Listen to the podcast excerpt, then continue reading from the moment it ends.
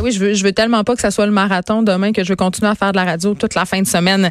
On parle maintenant de ce reportage de JE qui met en lumière un lieu de culte illégal, en fait celui de la maison Saint-Esprit qui a été démasqué grâce à l'émission. On parle tout de suite avec Marie-Christine Bergeron, journaliste d'enquête à JE. Bonjour Marie-Christine. Bonjour Geneviève. Écoute, tout d'abord pour ceux qui ont pas euh, qui suivent pas l'histoire, euh, la mission de l'Esprit Saint c'est quoi? La mission de l'Esprit Saint, c'est une euh, communauté religieuse qui est basée ici au Québec. Euh, c'est des, il y a environ 2500 membres. On n'a pas de, de, de, statistiques ou de chiffres vraiment précis.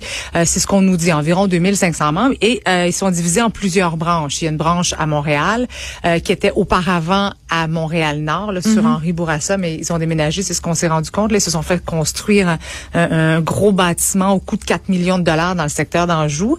Et euh, il y a aussi une, euh, une branche à Saint-Paul, à Lavaltrie, et on a découvert euh, une autre branche euh, un peu plus radicale à Joliette même. Et les, les, les, souvent les gens me posent la question, ils croient en quoi ces gens-là? C'est quoi cette religion-là? Euh, eux, ils croient dans les écrits d'un ancien policier montréalais qui est mort en 1925 qui s'appelait Eugène Richer dit la flèche. Ça, c'est le, le grand maître à penser. C'est celui qui a transmis son, son savoir et ses enseignements et ses réflexions sur les femmes. Et c'est franchement assez particulier. Oui, et quelles sont-elles?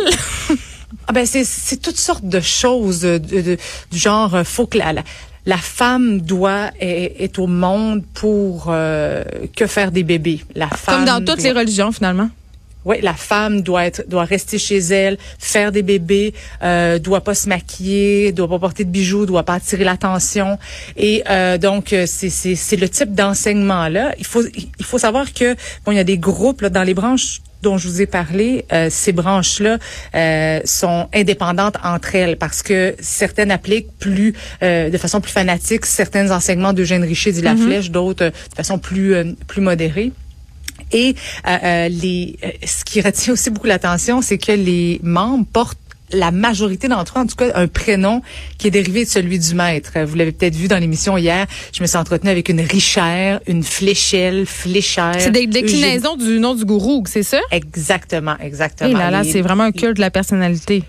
Ben, le problème aussi, c'est quand tu sors, t'es es pris avec ton nom, la flèche. Il y a euh, dit la flèche. euh, Donc, le- il y a- il y a- soit que tu vis avec ce prénom-là ou tu le fais changer, mais la plupart des, des, des membres que je rencontre changent leur prénom parce qu'ils veulent plus être identifiés à ce mouvement-là. Oui, puis c'est quand même intense parce que je lisais euh, dans l'article de TVA qui a été fait par rapport à votre reportage qu'il y a des membres qui versent une partie de leur salaire Ah, aussi. tous, tous les membres, tous les membres versent 10% mais on me répond que c'est la dîme de notre amour.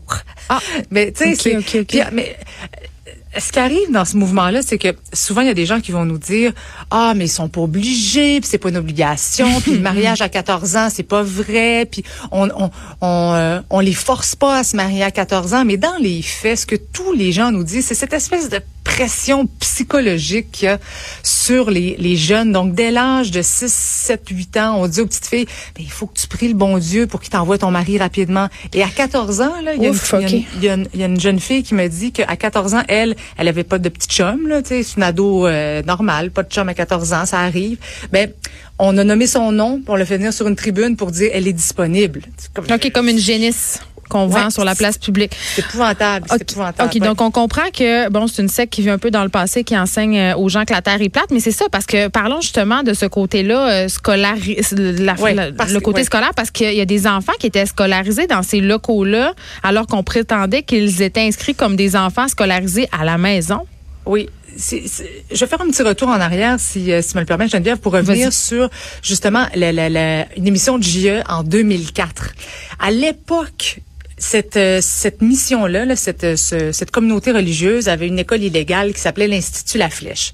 JE fait une émission, le gouvernement ferme l'école, euh, et les enfants sont scolarisés par la suite à la maison. Mais en catimini, euh, la communauté a continué à rassembler les enfants dans cet établissement-là. Ils ont réussi à recruter quelques profs qualifiés et en 2016, le gouvernement a, ré- a accordé un permis tout à fait légal. D'enseignement? D'enseignement. Et là, moi, l'année passée, c'est pour ça que j'ai commencé à m'y intéresser, je me suis dit, mais comment ça, le gouvernement donne un permis, alors qu'on parle de laïcité dans les écoles puis de signes religieux, on donne un permis à une communauté religieuse qui enseigne des choses comme ça aux jeunes filles, aux enfants, puis... Euh, Paradoxe quand tu nous tiens. Ben, exactement. Alors là, moi, j'ai commencé à m'y intéresser. J'ai écrit au ministère. Bon, j'aimerais savoir, euh, il y a combien d'élèves dans cette école-là, puis combien de profs qualifiés? Parallèlement à ça, j'ai envoyé un complice. J'ai dit à mon complice, avec une caméra cachée, va donc voir, voir euh, si tu peux pas inscrire ton enfant pour essayer d'avoir un petit peu plus d'informations sur l'école.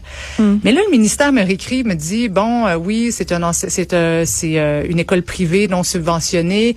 Il y a 15 élèves inscrits, 8 professeurs qualifiés. Mais là, moi, je dis, mais 8 pour 15, vous trouvez pas que le, ratio, est un peu étrange? c'est, ça, moi, je vais envoyer mes enfants. oui, parce que ça a l'air vraiment bien. Oui, 8 pour 15, on se dit, bon, mais, mais là, mon complice revient avec les images, mais je dis, oui, mais il y a beaucoup plus que 15 élèves sur ce qu'on constate. Je réécris au ministère, je dis, vos chiffres, ça fonctionne pas. Là. Il n'y a pas 15 élèves là, il y en a au moins une soixantaine.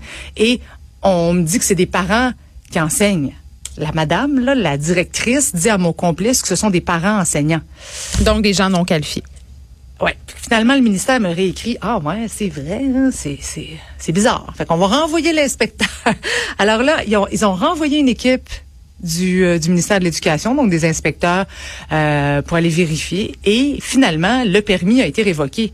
Mais à quelque part, je me dis, mais pourquoi il a fallu que JE s'en mêle? Pourquoi vous en êtes pas, ben, pourquoi vous en êtes pas rendu compte plus tôt que ces enfants-là étaient scolarisés légalement? Ben, c'est ça. Puis c'est, c'est ça qui est déplorant. Puis on va conclure là-dessus, Marie-Christine Bergeron. C'est que des lieux de culte comme ça, dissimulés euh, sous l'identité de groupes communautaires, on peut supposer qu'il en existe d'autres au Québec, un char puis une barge. Juste à penser à la communauté assidique dans Outremont. On sait qu'il y a des synagogues illégales. On sait mm-hmm. qu'en Estrie aussi, il y a plein de choses comme ça. Et évidemment, euh, personne s'occupe trop de ces choses-là avant qu'il y ait des plaintes et c'est déplorable, vraiment. Et le, le, premier ministre, je ne sais pas si on a le temps de l'écouter, mais euh, le, le, je viens de faire réagir le premier ministre François Legault qui promet de jeter un œil très attentif et euh, d'agir concernant justement euh, la scolarisation d'enfants dans les, les, les, communautés religieuses. Je pense qu'on peut l'écouter. Moi, je trouve ça choquant, euh, inacceptable. Si effectivement ça se révèle que des sectes euh, disent à nos jeunes filles qui sont là pour faire des enfants à partir de l'âge de 14 ans, là,